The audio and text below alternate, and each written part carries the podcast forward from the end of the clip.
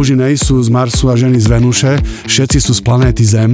Niektoré veci vo vzťahu sa nevyriešia nikdy. Všade okolo nás sú desiatky a desiatky ľudí, ktorí by mohli byť našimi potenciálnymi partnermi. Prekvapenie, ženy majú radi zraniteľných a citlivých chlapcov. Zamilovanosť slúži na to, aby sme zdrhli z domu a rozmnožili sa. My máme čím ďalej, tým menej sexu. Ruku máme vždy po ruke a nemusíme ju prehovárať. Veľká časť ľudí skončila v dobrých partnerských vzťahoch s partnermi, ktorých by si pôvodne vôbec nevybrali. Jeden z tých možných signálov, že už je koniec a nemá to význam, môže byť Minulý týždeň som robil epizódu a tá epizóda bola, že som roastoval mýty z osobnostného rozvoja. A jedným z tých mýtov bolo, že nemám sa uspokojiť pre hocikoho, pretože niekde tam vonku je, mňa, mňa čaká ten pravý alebo pravá. No to je strašná kravina. No a tak ja som sa ťa chcel spýtať, že je možné, že nám vesmír vytvoril magickú detektívnu hru, aby sme celý život hľadali jednu osobu, ktorá je teda nám nejaká spriaznená? Je to možné v našej fantázii, ale reálne, kebyže sa spýtaš vesmíru a vyletíš mimo našu atmosféru, tak vesmír ti odpovie tak, že ťa v sekunde zmrazí a zabije, pretože vesmíru sme my úplne uprdale pokiaľ teda za vesmír nepokladáš ezoterické veľké vedomie, ktorého sme my súčasťou, ale tvrdím teda všetkým ľuďom tohto typu, že to, čo máme v hlave, ešte neznamená, že to je tam vonku v tej realite. Takže tá odpoveď, aby som si nerobil iba čurinu, tá odpoveď je, že keby to tak bolo, že tam niekde je naozaj jeden dokonalý pravý človek pre nás, tak je to strašne zložitá a náročná a skoro nesplniteľná úloha. To by sme si možno mohli predstavovať pred 5000 rokmi, keď nás bolo pár tisíc, ale keď nás je 8 miliard, tak je to ako, ne, že ho nevieme nájsť toho človeka. No len to, prúser by mohol byť, tak ako spomínam v tej knihe, že by to mohol byť čínsky robotník továrni, čo robí 16 hodín denne, nevie žiadny iný jazyk, iba nejakých kantonský slang a vôbec nemá záujem o, par- o partnerský vzťah. No a teraz zistíme, že to je naš, naša spriaznená polovička, tak to je prúser. Takže je to blbosť a tá odpoveď je, že realita je oveľa lepšia. Že tá realita, ten realistický prístup k partnerským vzťahom je oveľa lepší. A tá odpoveď je, všade okolo nás sú desiatky a desiatky ľudí, ktorí by mohli byť našimi potenciálnymi partnermi, s ktorými by sme mohli mať zdravé deti, úžasný sex, výborné rozhovory, dobrý priateľský vzťah, žiť spoločným životným štýlom? A okrem toho aj on pre nás, aj my pre neho by sme v niektorých aspektoch boli hrozný až neznesiteľní, lebo ako hovorí Alain de Botton, francúzsky filozof, ktorý sa veľmi pekne vyjadruje k vzťahom, ja to poviem ne jeho filozofickým štýlom, ale tak po slovensky, že každý z nás je takými rôznymi spôsobmi jebnutý, že tie veci sa nedajú skoro ani prežiť len len láskavo tolerovať. Alebo keď to poviem psychologicky, každý z nás má nejakých svojich démonov alebo zatvrdené vnútorné emócie, s ktorými ťažko vieme pracovať a potom sú tie konflikty a tie rozhovory niekedy také nepríjemné, že vedú vždy do slepej uličky a nám sa zdá, že s tým človekom sa nedá, ale na to potrebujeme chvíľku keby dať si oddych, aby sme si uvedomili, že ale ten človek má kopec iných vecí, kvôli ktorým sa oplatí s ním nelen dať dokopy, ale s ním aj zostať. A takýchto ľudí naozaj je okolo nás oveľa viacej. To je tá odpoveď. Ale treba sa len pozerať a byť tolerantný. No, ja si myslím, že ten pravý alebo tá pravá nie je to, že je to nejaký človek, ale to, že je ten pravý, to robí naše rozhodnutie, že to je ten pravý. A to, čo my nazývame nejakou kompatibilitou, nie niečo, že človek sa nejako pripravoval celý život na to, že bude v našom vzťahu, ale je to niečo, čo dokážeme spolu budovať a je to na druhej strane ťažkých konverzácií, ktoré nie sme ochotní mať, pretože sú neustále nepríjemné. Hej? Je to proste nastavovanie toho, čo bude kto robiť. Sú to konverzácie typu, že ako si my predstavujeme svoju budúcnosť, alebo čo vlastne očakávame od toho, alebo keď mi niečo vadí, to znamená, že ten partner prekročí nejakú moju hranicu, či mm, mm. ja som taký, že OK, tak viem, že moja, povedzme, partnerka je trošku akože dramatická, ja teraz nechcem vyvolať konflikt, pretože nechcem, nemám na to energiu to riešiť. Tak Ty to nechám... tvrdíš, že ona je dramatická, že je hysterická kvôli tomu, že je žena? nie, nie, nie, nie. A ty si taký ten racionálny, lebo si muž. dramatická. A ty nejsi dramatický. Ale jasné, že áno. No jasné, že áno. Po, pozri, ako ja som mal tri priateľky a o každej z nich som hovoril, že, že ako majú nejakú, jak, by som to povedal, schopnosť byť dramatické, alebo že, že vedia robiť drámu, no. ale, ale jediný spoločný menovateľ som ja, takže... A tie tri si mal naraz, alebo po sebe? A... po sebe som ich mal. Po sebe, po sebe, dobre, dobre. no nie som ešte taký odborník. No, no vieš, ja, že, že, že, by sa, že by som to dokázal Myslím, že odbornosť sa neprejavuje v tom, že máš paralelne niekoľko žien, aj keď teda niektorí majú, aj ženy, aj muži. Možno to dokážu sklbiť, ja neviem. Uh, hej, to je pekná téma, na ktorú by si mohol napríklad zavolať Dianu Fabiánovu, ona sa venuje viac tým, to je ako spoluautorka knihy, ona sa viac venuje napríklad tým otvoreným vzťahom a nevere a takýmto veciam, to je zaujímavá téma, v ktorej ja nej som odborník, lebo ja som s mojou ženou od, s mojou ženou od roku 1989, väčšina poslucháčov vtedy nebola ešte ani v pláne ich rodičov, takže ale keď sa, keď sa vrátim k tomu, že to, čo si povedal, že sklame, ne, možno ťa nesklame, lebo to asi predpokladáš, ale takéto rozhovory, ktoré zlaďujú tých dvoch v tom spolužití, to trvá vlastne furt. Že to, čo nevadilo, keď sme mali 20, bude vadiť, keď máš 45. Alebo veci, ktoré ani vo vzťahu neboli, napríklad ako deti, tak po 30, po 30 keď tam pribudnú deti a objavia sa témy, o ktorých sme ani netušili, aké sú hrozné, jak nám navzájom vadia. Takže tým varujem vlastne všetkých poslucháčov, že v tom vzťahu tá túžba, tá, tá, je tá romantická túžba a, a jeden z tých mýtov, že keď ten vzťah je naozaj akýby dobrý, že to sme my dvaja, čo patríme k sebe a že z toho automaticky potom dôkazom toho je, že nemáme konflikty, tak nič také neexistuje. Že v dobrých vzťahoch konflikty sú, dokonca aj rovnako veľa ako v tých zlých, aj keď tie štúdie ukazujú, že trošku menej. Ale ten hlavný, sú dva hlavné rozdiely medzi zlým partnerským vzťahom a dobrým partnerským vzťahom z, otázky, z hľadiska toho konfliktu, že v tých Zlých je viacej, sú ohnivé, sú divoké. Tam John Gottman, čo to skúmal, tak jedna z tých vecí, čo hovorí, že ten štart tých silných emócií, keď je rýchly, tak to je zlé. Že to kontrolovanie emócií naopak je dobrý znak toho, že vieme s tým konfliktom pracovať. Ale on to môže byť rovnako ťažká téma, rovnako nepríjemne sa môže o tom rozprávať, ale vo výsledku tí partnery, ktorí ostanú se, spolu, sa dopracujú k nejakému výsledku. Ináč pozdravujem moju manželku, s ktorou som 34 rokov a mnohé naše konfliktné rozhovory nemali koniec že sme sa nedohodli, že sme sa nevedeli dorozprávať. Že sme, my sme so ženou veľmi, zase ju pozdravujem, ja vždycky ju spomínam, je Kolombová žena, o ktorej Kolombo stále rozpráva, nikto ju nevidel. A že tu nás sa idem k ďalšej, ďalšej veci, ktorú hovoria odborníci a ja to zažívam vo svojom dobrom vzťahu, ktorý má aj nepríjemné konflikty, že niektoré veci vo vzťahu sa nevyriešia nikdy. A že ten dobrý vzťah sa prejavuje v tom, že tie dve strany tolerujú, tolerujú a akceptujú to, že niektoré veci medzi nami dvomi my nevieme doriešiť k vzájomnej spokojnosti. Ale myslíme, a to je tá pointa, kam smerujem, myslíme na to a vieme o tom, že medzi tými konfliktami je kopec vecí, ktoré sú dobré, ktoré máme radi, ktoré nás spájajú a ako hovorí Denis, sa znova a znova rozhodujeme, pretože chceme zostať spolu. Lebo zamilovanosť sa nám stane. Vzťah že v ňom chceme zostať, je otázka niekedy aj opakovaného rozhodnutia.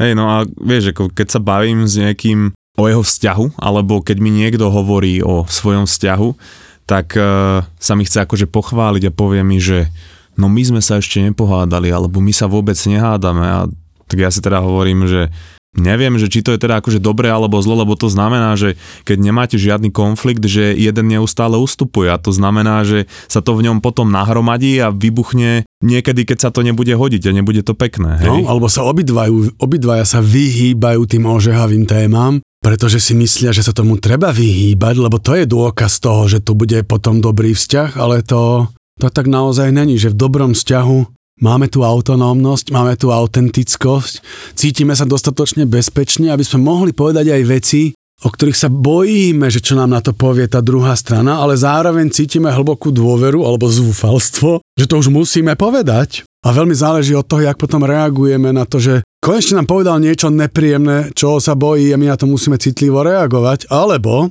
aj keď sa nám nepodarí reagovať na to citlivo, že zareagujeme, že a to je taká blbosť, toto riešiš, preboha, taká hovadina. A pritom partnerka treba dva mesiace to rozoberá v hlave, lebo to vážne prežíva a my na to zareagujeme takto hlúpo. Nedramatizuj, presne, nedramatizuj, nepreháňaj. No, ale aj takúto chybu môžeme robiť, lebo v tých výskumoch vzťahoch sa ukazuje, že v dobrých vzťahoch tí partnery robia komunikačné chyby. Reagujú necitlivo, neovládnu sa a začnú kričať. Ale si to uvedomia, alebo si dajú uvedomiť, tak ako mne moja žena hovorí, že uvedom si Aleš a ja si potom musím uvedomiť, tak sa u, u, si uvedomím a potom, keď si uvedomíme to, že by sme mali prevziať zodpovednosť za svoje správanie, za svoje reakcie, tak by sme mali partnerovi povedať, že prepáč, to mrzí ma, že som na teba vyskočil. Ne, prepáč mi, že som ti povedal, že dramatizuješ. Prepáč mi, že som ťa nebral tak vážne. Teraz som sa už upokojil. Povedz mi to prosím ťa znova a budem reagovať. Budem sa snažiť reagovať inak. A to, tomu sa hovorí, že neviem, jak sa tomu hovorí, som zabudol teraz ten terminus technicus, ale že vypýtať si odpustenie a odpustiť, aby som to povedal tak veľmi jednoducho, to sú dva veľmi silné nástroje na udržiavanie dobrého vzťahu. Hej, taká tá tvrdohlavosť, že ne, ja sa neospravedlním, to najprv musí ona, tak to nikam nevedie. Hej, to je hra, no, ale vieš prečo to nie je ľahké, lebo je v tom zakomponované naše ego a teraz musíš, musíš ako keby ukázať, že ja som v úvodzovkách. A nemusíš, teraz... Denis, nemusíš, vieš, nič nemusíš. To je práve v tej, keď to budem volať tým pojmom charizma tvojim, ale keď to je, keď to je autonómne a autentické, tak realita je, že nič nemusíš. Ja chápem, o čom hovoríš, že máme v sebe pnutia, ktoré nám pomáhajú zachovať si svoj sebaobraz, aby sme sami pred sebou a pred druhými vyzerali ako nejaký silný a schopný a neviem čo. A pre mužov odkaz, no prekvapenie, ženy majú radi zraniteľných a citlivých chlapcov. A tie výskumy napríklad ukazujú, že radšej majú tých tvrdých a drsňákov vtedy, keď ovulujú, čo aby som to povedal tak zoologicky, vtedy, keď hľadajú, majú tie roznožovacie pudy, ale keď ich prejde táto ovulačná fáza, tak častejšie reagujú a lepšie reagujú na mužov, u ktorých hľadajú dlhodobý vzťah, alebo to bezpečie, tú podporu, tú starostlivosť. A to dokáže svojim správaním prejaviť len ten muž, ktorý sa naozaj prejavuje starostlivo, citlivo, počúvajúco, ospravedlní sa a to jeho ego, ak teda použijem to, ten tvoje slovo, mm, ja radšej používam, že pevné ego a krehké ego. Lebo pevné ego dokáže ukázať tú zraniteľnosť bez toho, že by sa ten muž zlakol, že stratí svoju tvár. Ale to krehké ego potrebuje ukazovať silu a ten pancier a tú istotu, aby zakryl tú krehkosť. Lebo keby sa ukázal ten, s tým krehkým egom ako zraniteľný, tak by sa tam zosypal, aby si o sebe myslel, že ja som sa teraz strápnil a zhovadil, už ma nikto nebude chceť. Ja radšej používam toto, že pev, ne, ne, že veľké ego, malé ego, alebo vysoké sebavedomie, nízke sebavedomie, ale radšej takéto, že pevné a stabilné. Vieš, že že v kľude ustojíš aj situácie, kde je riziko, že čo hrozné si o tebe budú myslieť tí ostatní.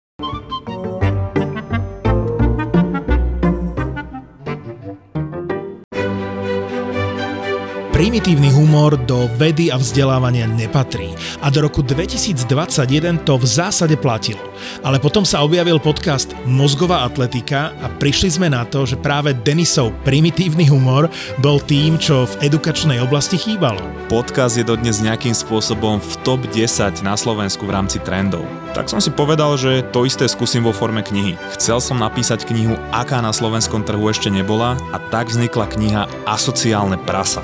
Asociálne prasa od Denisa Kováča, tvorcu podcastu Mozgová atletika. Je to kniha, ktorá kombinuje jednoducho vysvetlenú teóriu v oblasti komunikácie, budovania charizmy, sebavedomia alebo socializácie, prepletená rádoby vtipnými, osobnými a emočnými príbehmi, o ktorých som pre ich trápnu povahu doteraz nehovoril. Keď uvidíš obálku knihy, hneď pochopíš. Garantujem ti, že nič ako asociálne prasa si doteraz nečítal alebo nečítala. Asociálne prasa. Knihu kúpiš vo všetkých dobrých knihkupectvách alebo v odkaze v popise epizódy.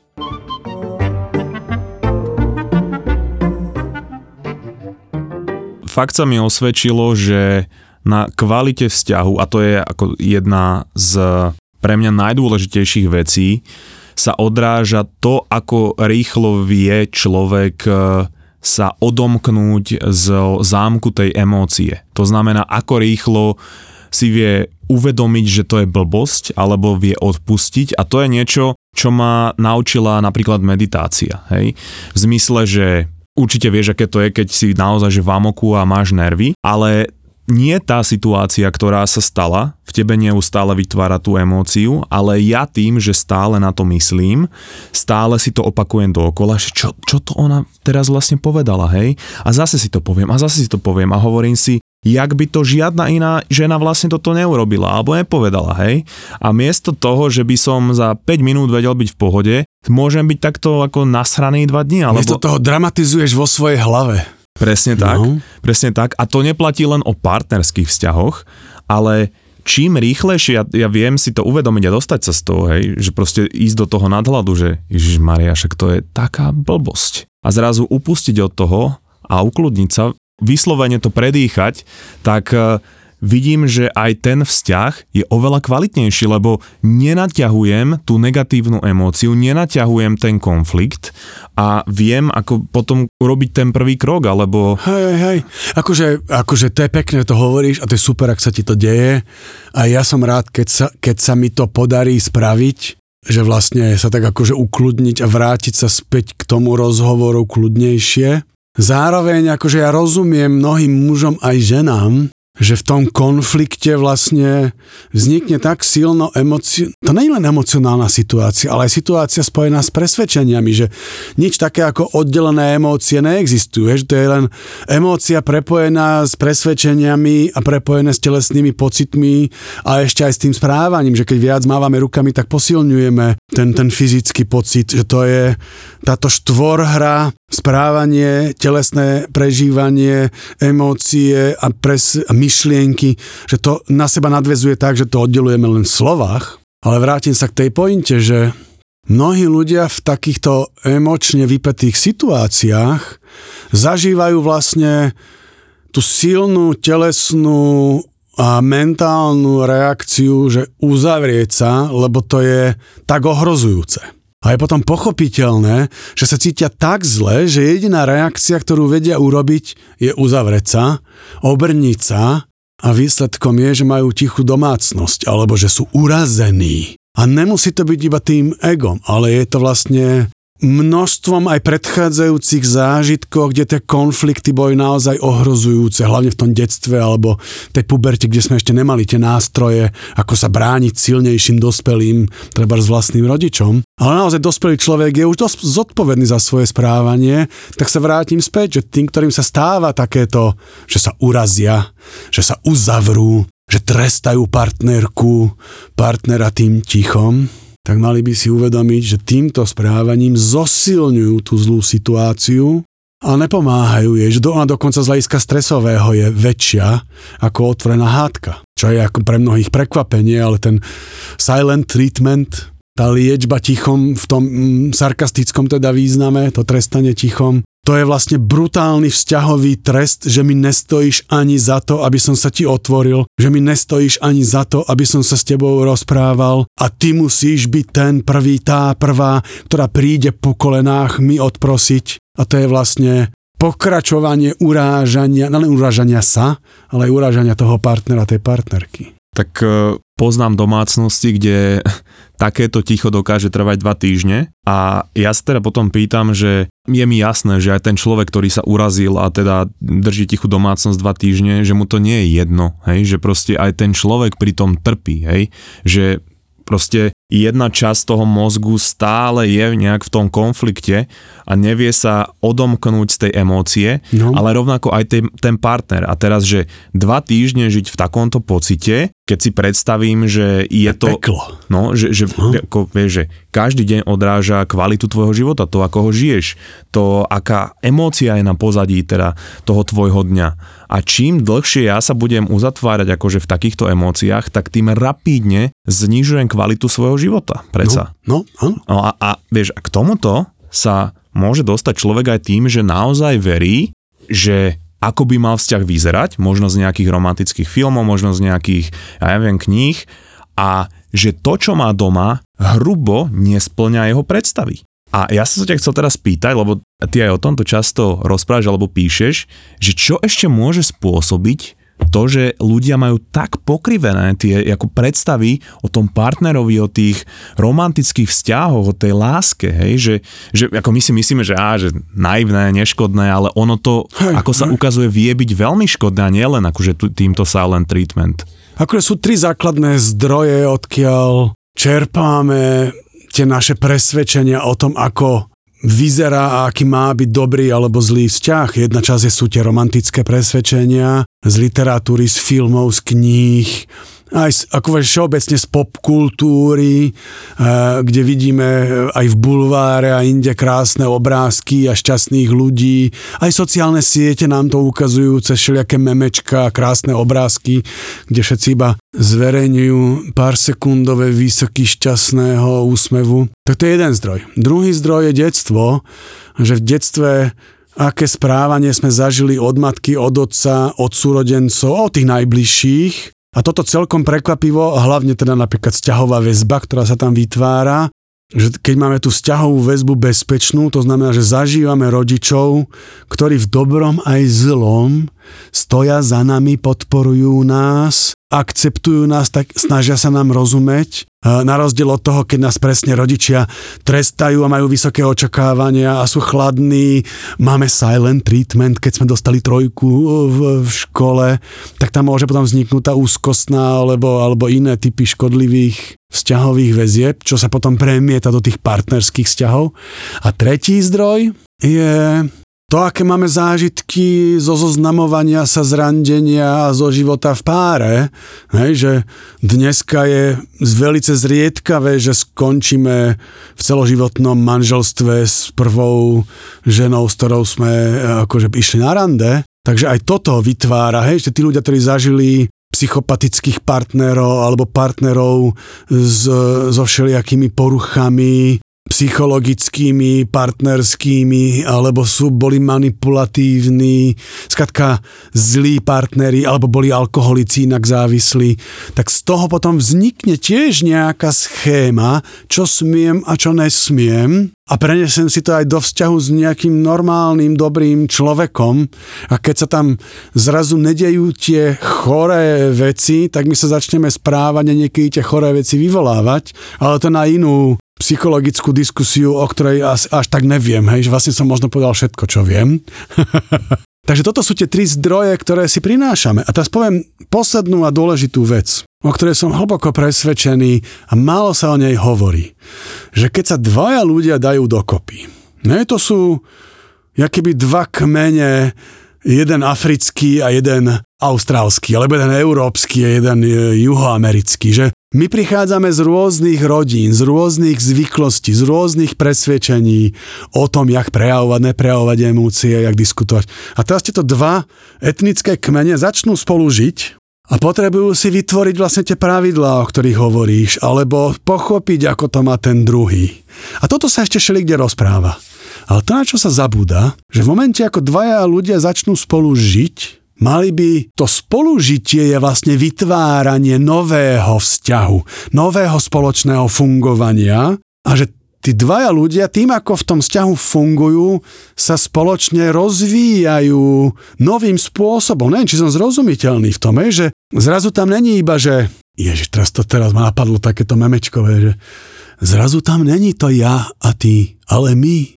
Ale skúsim to povedať nejakým ne, neposmievačným spôsobom, že ak to tí dvaja ľudia berú vážne, tak vždycky, keď spolu prebieha nejaká diskusia, nejaká hádka, mal by tam byť silno ten aspekt, a že čo my dvaja? Že tam je akéby tá tretia entita, ten vzťah, nad ktorým máme rozmýšľať, hej? že keď sa urazím, keď ostanem od toho, keď sa urazím, tak nemám mysleť na seba. A dokonca ani ne na tú partnerku. Aj keď teda je dobre, keď na ňu myslím, ale mal by sa myslieť na to, že a č- jak toto prospieva nášmu vzťahu? jak toto, čo robím, prospieva nášmu vzťahu. Alebo jak toto, čo robím, kazí náš vzťah. A tí ľudia, ktorí takto rozmýšľajú, že rozmýšľajú nielen o sebe a o partnerovi, ale aj o tom vzťahu, tak začínajú robiť aj iné rozhodnutia, začínajú mať iné prežívanie. Kedy, ja poviem príklad, že ja keď idem a ja, fakt, že my s tou mojou ženou sme strašne dlho, ale ja keď niekam idem, tak ja jej stále hovorím, že kam idem.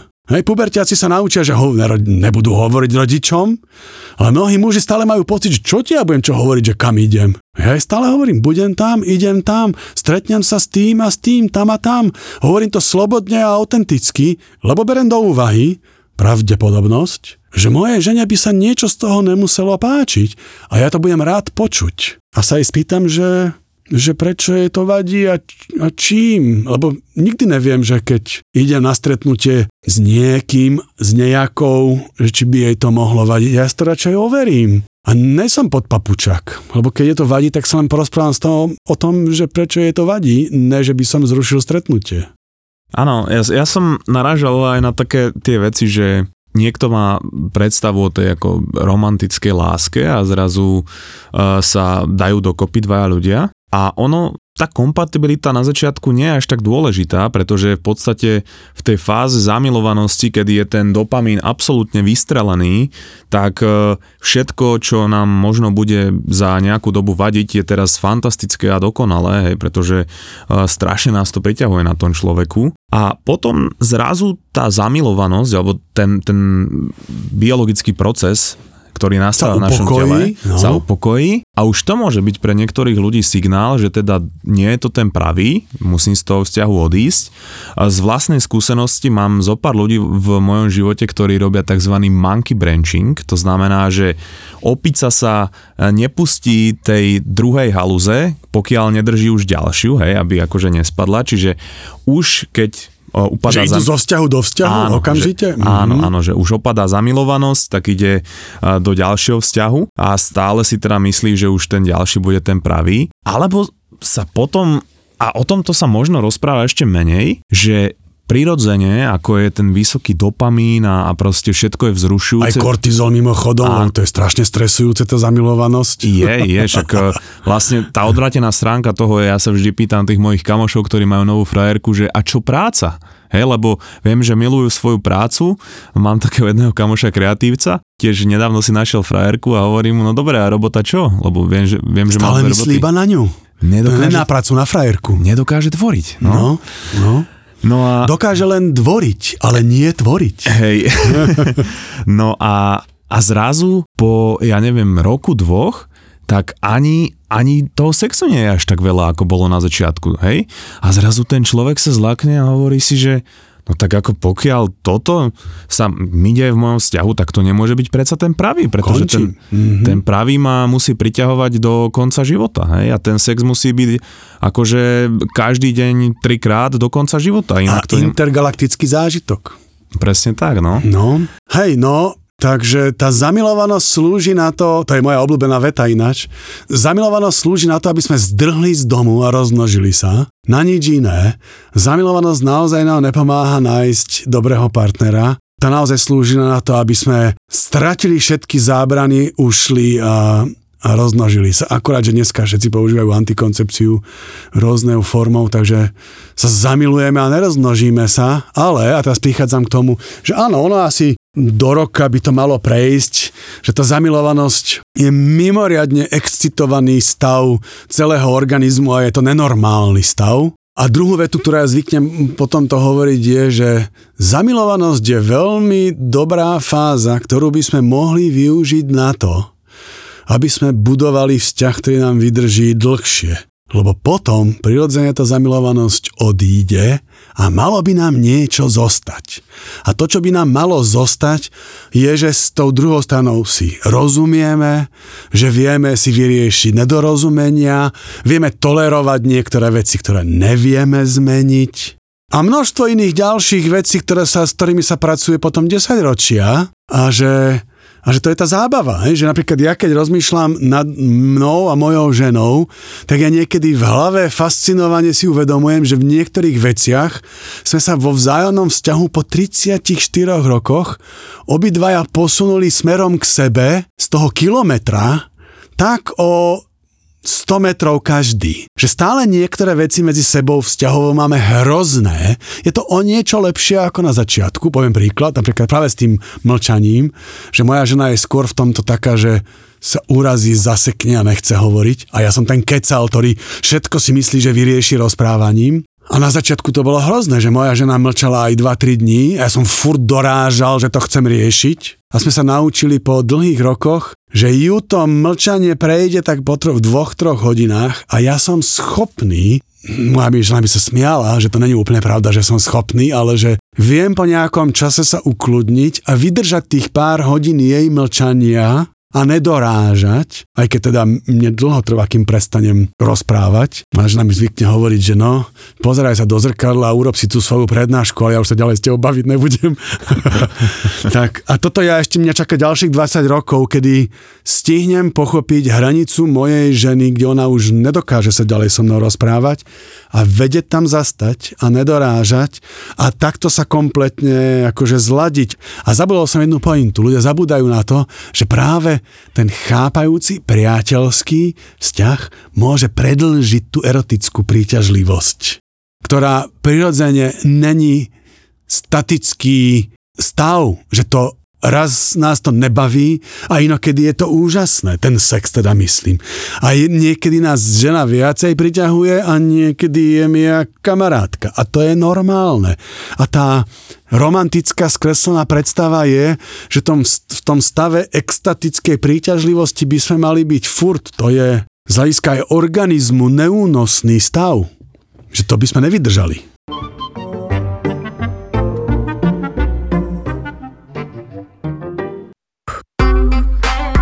Bolo to strašne hot. Bolo to hot? Stra- bolo to strašne hot. Koľko sexu zvládneš v jednom podcaste? Fú, neviem sa udržať. Ja nie som až tak šeklivá, chvála Bohu. Moje erotogénne zóny sú tie, kedy ja utekam z postele. Sleduj sexuálnu výchovu v slovenskej podcastovej aplikácii Toldo a okrem epizód dostaneš navyše aj bonusové videá a prémiový obsah od Myšky a Denisa. Vyskúšajte zobrať tie mrazené fazulky a trošku nimi poprechádzať. Aj sexuálna výchova je na Toldo. 40 jednotky ploché nohy, vybočené palce, že kto by to chcel cmulať? Ako inak.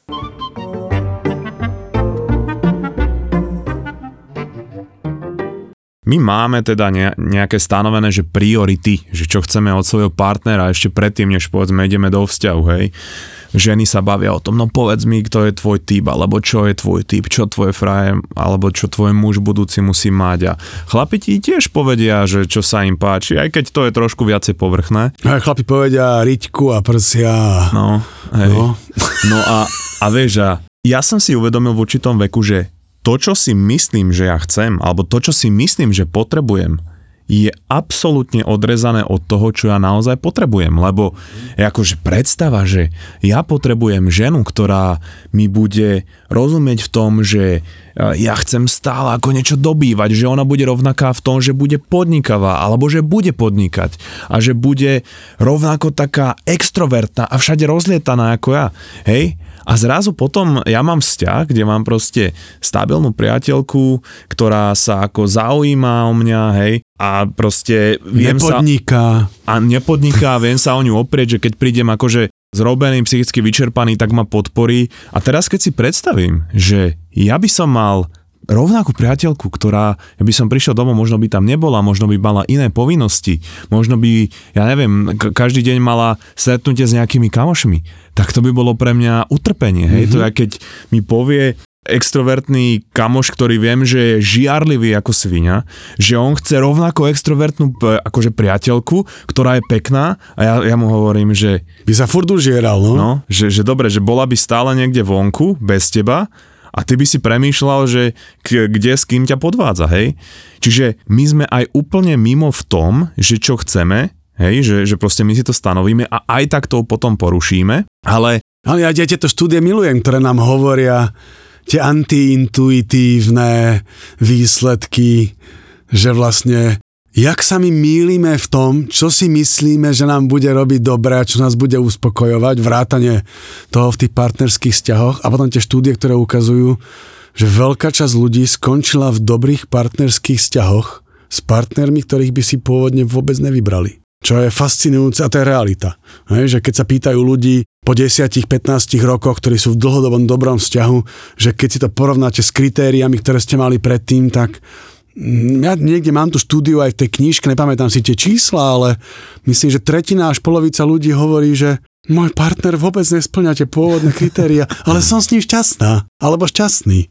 Lebo my fakt sa hlboko mýlime v tom, čo chceme. Aj, vrá, aj vrátane šťastia. My sa hlboko mýlime v tom, čo nás urobí, urobí šťastnými. Nakoniec sú to úplne iné a celkom banálne veci. Ale to nie je len akože vo vzťahu, hej, to je aj v reálnom živote, že my si myslíme, že už ten ďalší nový telefón, alebo už tá ďalšia nová kabelka, keď si ju kúpim, tak budem konečne šťastný alebo šťastná.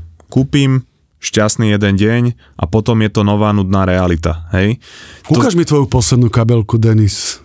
Vieš čo, e, zobral som si iba ladvinku, ktorú mi dala moja To je priateľka. takže- posledná ladvinka, najkrajšia, najlepšia. A, a odkaz priateľke, po prvom dni už je to len taká vec, ktorú sa ani nevšímam.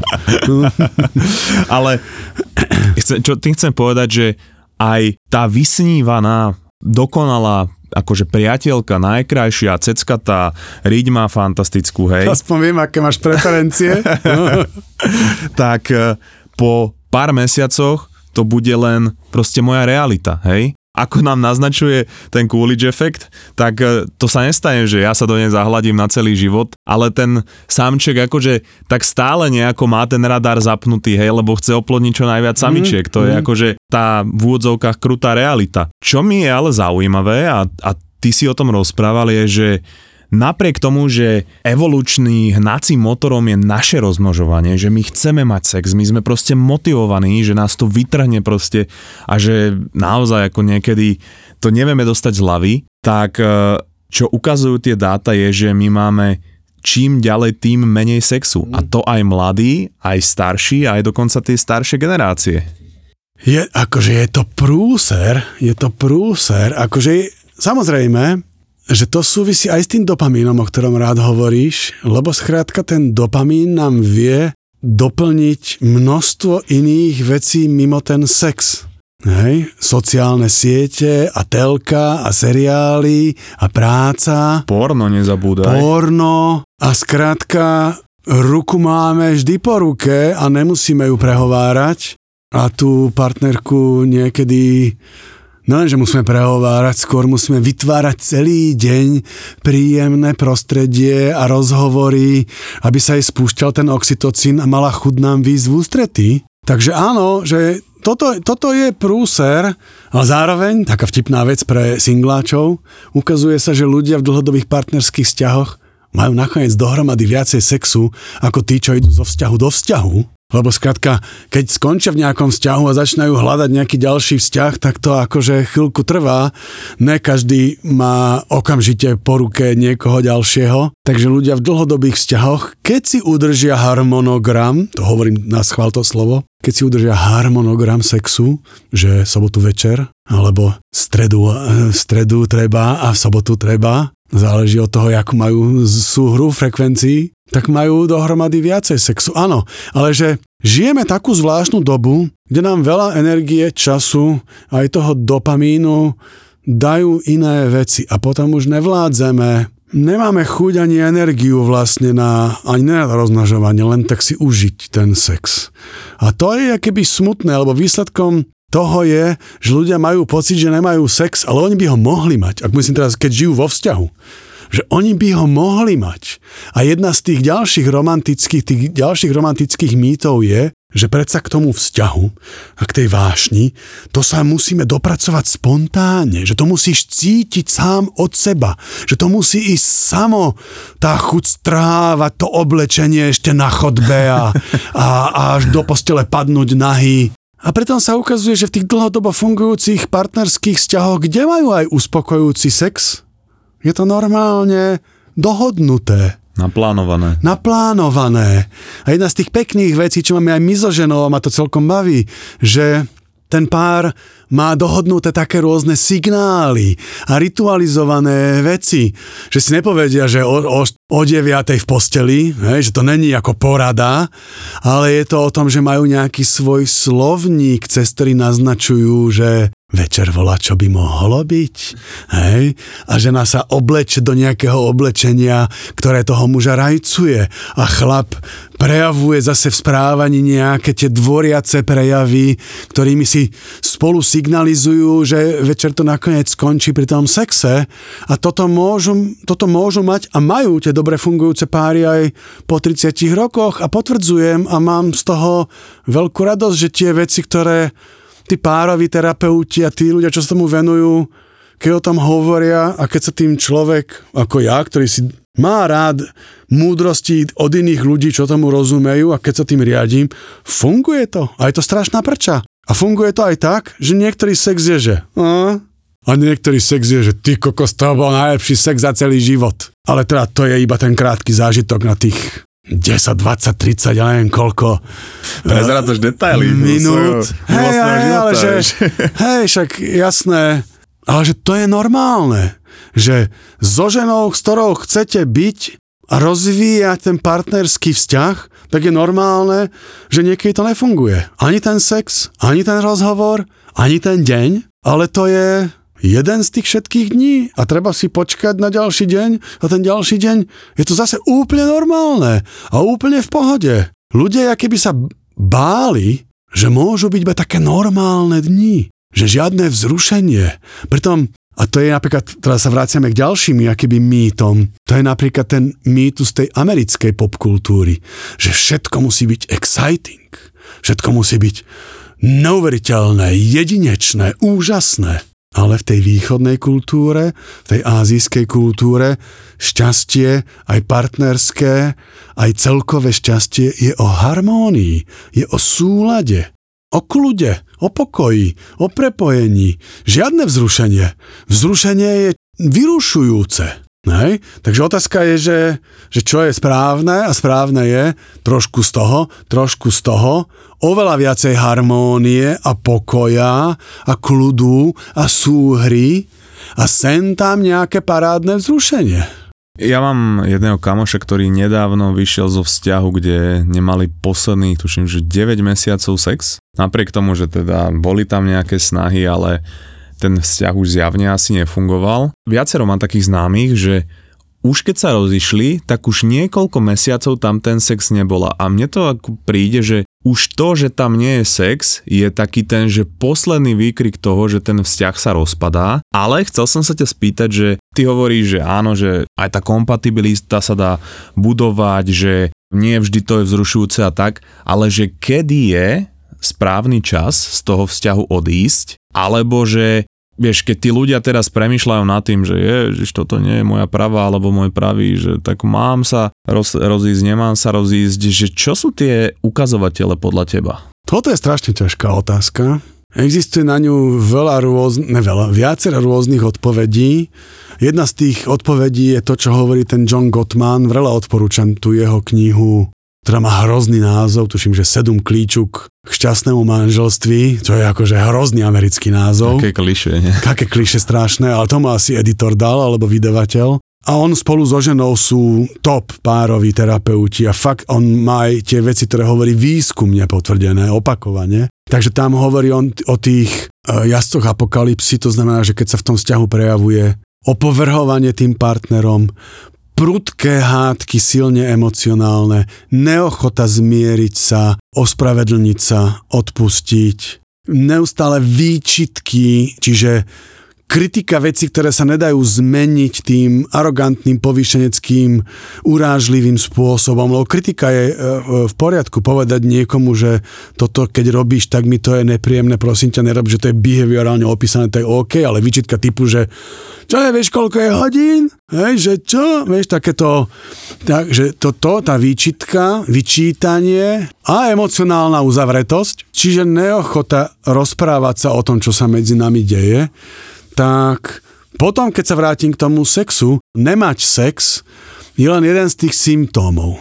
Čo je vtipné, ukazuje sa, že, to mo, že aj napriek tomu, keď nemáme úplne OK deň, ale máme dohodnuté tie signály, ktoré smerujú k tomu sexu, tak ten sex môže zase keby nakopnúť, môže nakopnúť to zbližovanie. Však ono to naozaj je, je tak, že Nedostatok sexu môže byť symptom zlého vzťahu, ale zlý vzťah môže byť zhoršovaný nedostatkom sexu. A naopak, mať ten sex, aj keď nemáme najlepšiu chvíľku, môže zlepšiť ten vzťah. Hej, že, že preto má zmysel mať sex aj v situáciách, keď to je iba také normálne. A nelen čaká na to, keď fakt som nadržaný. Hej, potom to je len ako studnica uspokojenia.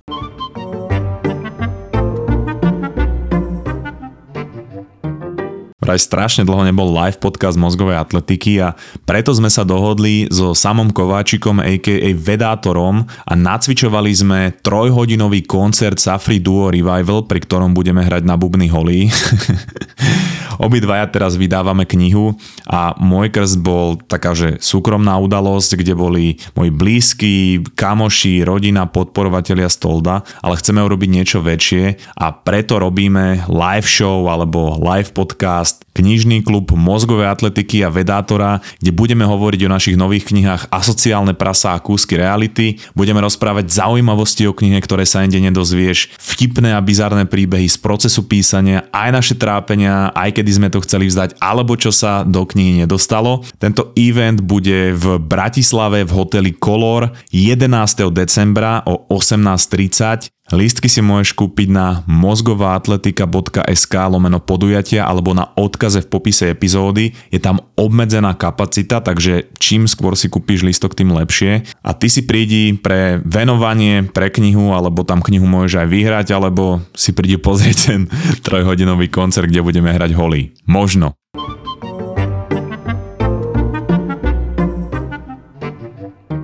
Bavili sme sa o tom, kedy tí ľudia možno už tušia, že ten vzťah nie je OK a že by ja, mali ja, z neho to odísť. som ti vôbec neodpovedal vlastne. Jeden z tých možných signálov, že už je konec a nemá to význam, môže byť, keď sa opakovane snažím so svojím partnerom rozprávať o tom, čo sú tie veci, ktoré prežívam ako zlé a že rozmýšľam o tom, že by som z toho vzťahu odišiel, lebo to už nedávam a ten partner mi to buď potvrdí, ale není ochotný povedať, že ale poďme s tým niečo robiť, lebo ak partnerovi hovoríme, že to je zlé, tak mu vlastne hovoríme, že chcem s tým niečo robiť. Takže tá, tá prvá, ten prvý signál môže byť, že keď opakovane chcem s partnerom riešiť, že sa nemám dobre a chcem s tým niečo robiť, tak ten partner mi povie, tiež to prežívam, že to je zlé, ale neviem, čo by som s tým robil a ani nechcem s tým nič robiť. A druhá, druhý možný signál, ktorý môže byť teraz tým istým partnerom, je, že ani nechce sa o tom rozprávať, lebo to je pre neho tak ohrozujúce, alebo už je tak, tomu sa hovorí náš vnútorný rozchod, že už je vnútorne s nami rozídený, len s nami je a taký partner už vlastne na nás nereaguje a čaká na to, kým my urobíme ten rozchod, lebo on ten rozchod nevie urobiť, preto s nami zostáva. A keď toto ja vidím v tých rozhovoroch, že sa deje, že miesto toho, aby sme spolu to riešili, spolu si poplakali, spolu sa posťažovali, ale snažili sa v tých veciach niečo robiť a keď toto sa nedeje, tak to sa treba rozísť. Ak sa deje to, že ale takýto rozhovor vedie k tomu, že sa s tým snažíme niečo robiť, tak to môžeme zachrániť. A ešte ma napadá ďalšia vec, a tá môže byť pre posluchačov najzaujímavejšia, lebo pre mňa je veľmi zaujímavá. Ukazuje sa, že sme schopní u partnera zniesť niektoré veľmi veci, ktoré ťažko znášame, hej, že napríklad sa správa nejako, alebo není nejaký, aký by sme chceli byť, ale sme to ochotní a schopní akceptovať dokonca aj s láskou, ale vtedy, keď vidíme, že ten partner tie veci, ktoré by sme chceli, aby mal, není schopný mať, ale on sa veľmi snaží a chcel by nám to dať. Aj hovorí, že ja by som ti chcel dať to, po čom túžiš. Chcel by som byť v tomto taký, aby si to mala odo mňa, alebo mal odo mňa. Ale ja to neviem. A niekedy to nakoniec vieme nájsť u niekoho iného. Samozrejme, teraz nehovorím o intimnostiach, lebo to potom je nevera, hej, ale že ja neviem, že niektoré, skrátka to je ďalší romantický mýtus, že náš partner by nám mal vlastne naplňať všetky potreby. Mali by sme u neho nájsť všetky rozmery osobného a intimného uspokojenia. Ne, niektoré veci nám vedia dať kamaráti, kamarátky, práca. Ako orálny sex napríklad. Napríklad to. orálny sex. To by si predstavujem nejaké zviera bez zubek, kapor, kapor vianočný. že, no, aby to nebolo tak, že, že kolegyňa... No, takže samozrejme, ale tu na zase tá kľúčová téma je, že tam musí byť aj medzi tými partnermi aj dohoda o tom, že keď to neviem mať od teba, či to môžem si pýtať od niekoho iného. A sú partnerské vzťahy, Všetky partnerské vzťahy majú rôzne tie limity, rôzne tie hranice, čo pokladajú za neveru. Hej, že pre niekoho je to už, že zdôveruješ sa niekomu inému a ne mne. A pre niekoho iného to je, že či mali sex s niekým iným alebo ne.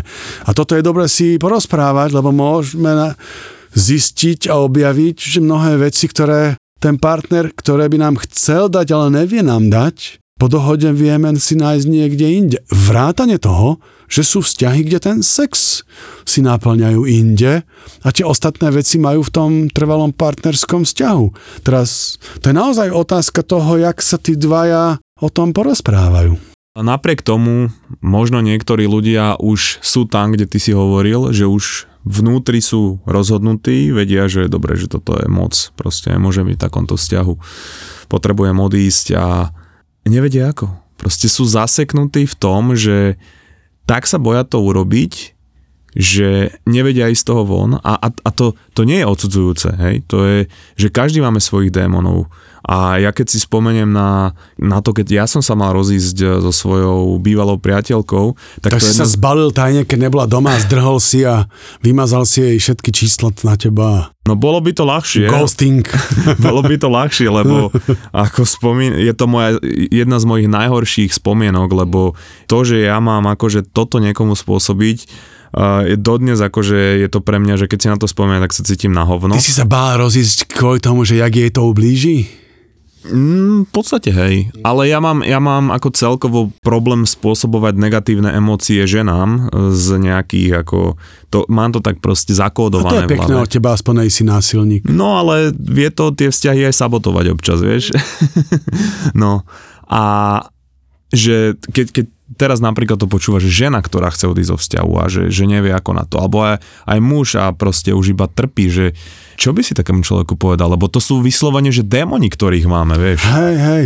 Aj keby, že ich nemáme, čím dlhšie spolu žijeme, tým viac sme previazaní a ono sa na, naozaj ukazuje, že s tým človekom, s ktorým žijeme a čím s ním žijeme dlhšie, tým viac fungujú aj príťažlivé, aj odpudivé sily zároveň. Aj odstredivé, aj príťažlivé. A že dokonca aj ľudia, ktorí sú rok rok aj viacej už presvedčení, že sa rozídu, rozvedú, už robia kroky, už to povedali najbližším kamarátom, majú napísaný ro, e, list na rozvod, ktorý idú podať, dokonca to aj urobia, tak stále cítia príťažlivé sily, pretože máme za sebou spoločný príbeh, máme tu lásku. A niekedy máme aj deti, ktoré spolu milujeme, máme byt, že tam je strašne veľa previazanosti, takže aj keby, že nemáme žiadnych démonov alebo zlé skúsenosti z minulosti, rozísť sa s niekým, s kým sme zdieľali nejakú dlhšiu dobu všetko, je prirodzene veľmi, veľmi ťažké a bolestivé však mnohí ľudia nevedia odísť od manipulatívnych násilníkov, hej, že všetko tam je zlé a stále ich tam niečo drží. ich drží ten, napríklad ten spoločný príbeh, tá, to množstvo tých prepojení. Takže je prirodzené, že to je ťažké. Není jednoduchá rada, že čo s tým, no treba o tom hovoriť, hovoriť, robiť tie konkrétne kroky a vieš, že takto poviem šalamúnsky. Radšej ublížiť sebe a tomu druhému, tým, že to poviem, ako si dlhé mesiace ubližovať tým, že to držím v sebe.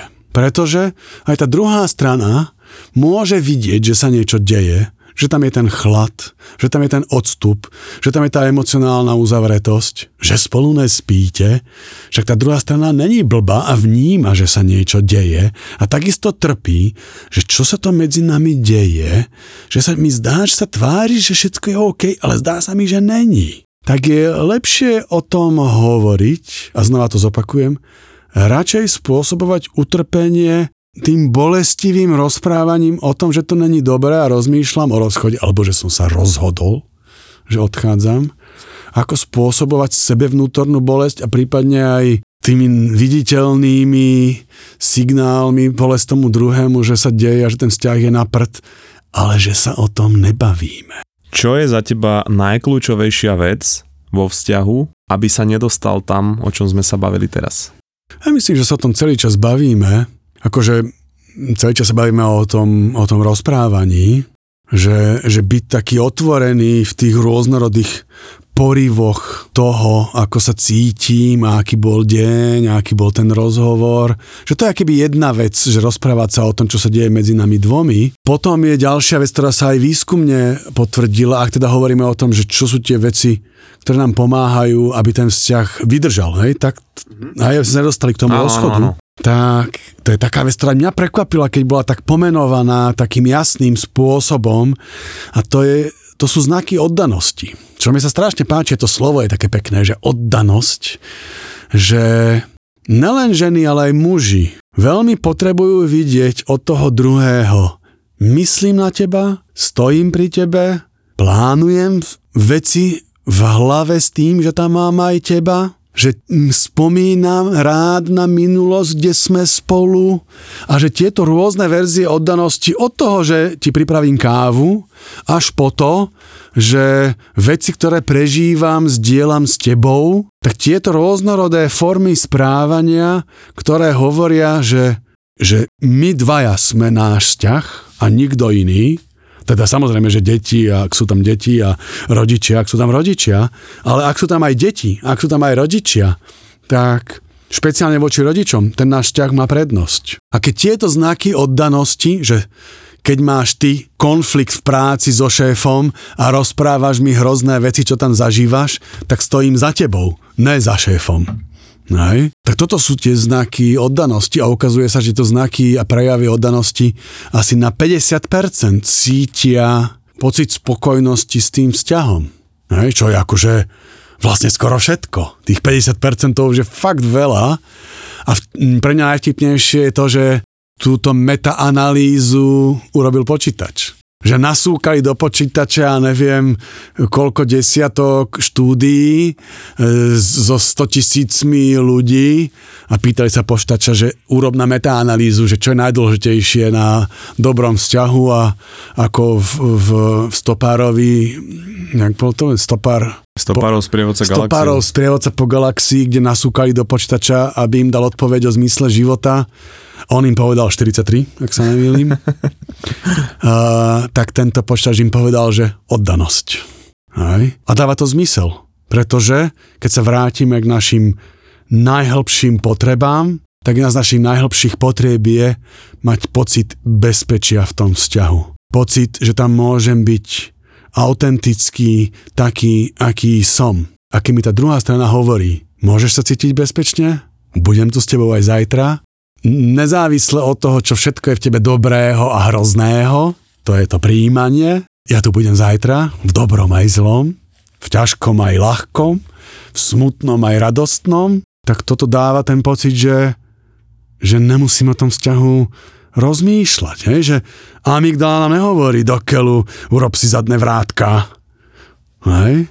Ale ten celý limbický systém a celý mozog a celý organizmus mi hovorí, môžeš byť v pohode, sme spolu, vidím to na nej, ona to vidí na mne.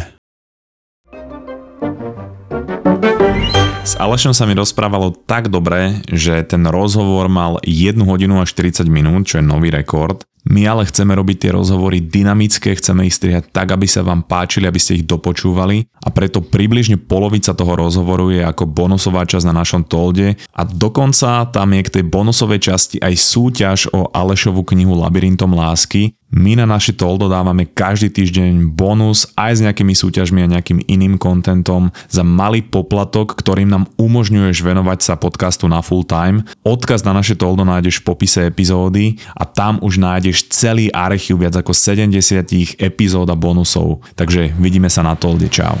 Smrť Matrixu, smrť konzumu, smrť sexu. Koniec pre mňa bude znamenať, keď napríklad Pamela Anderson zomrie.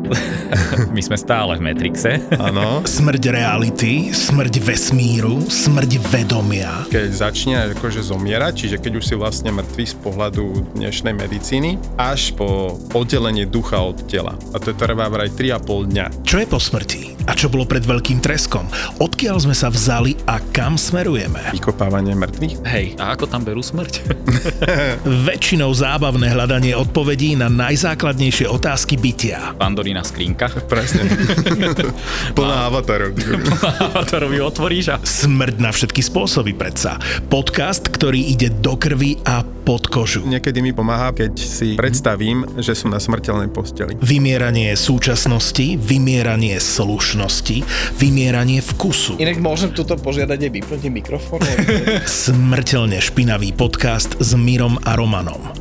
Vymieranie upírov. Vymieranie upírov. Keď sa bavím o tej smrti, čo si myslíš, že je po smrti? Tak to myslíš.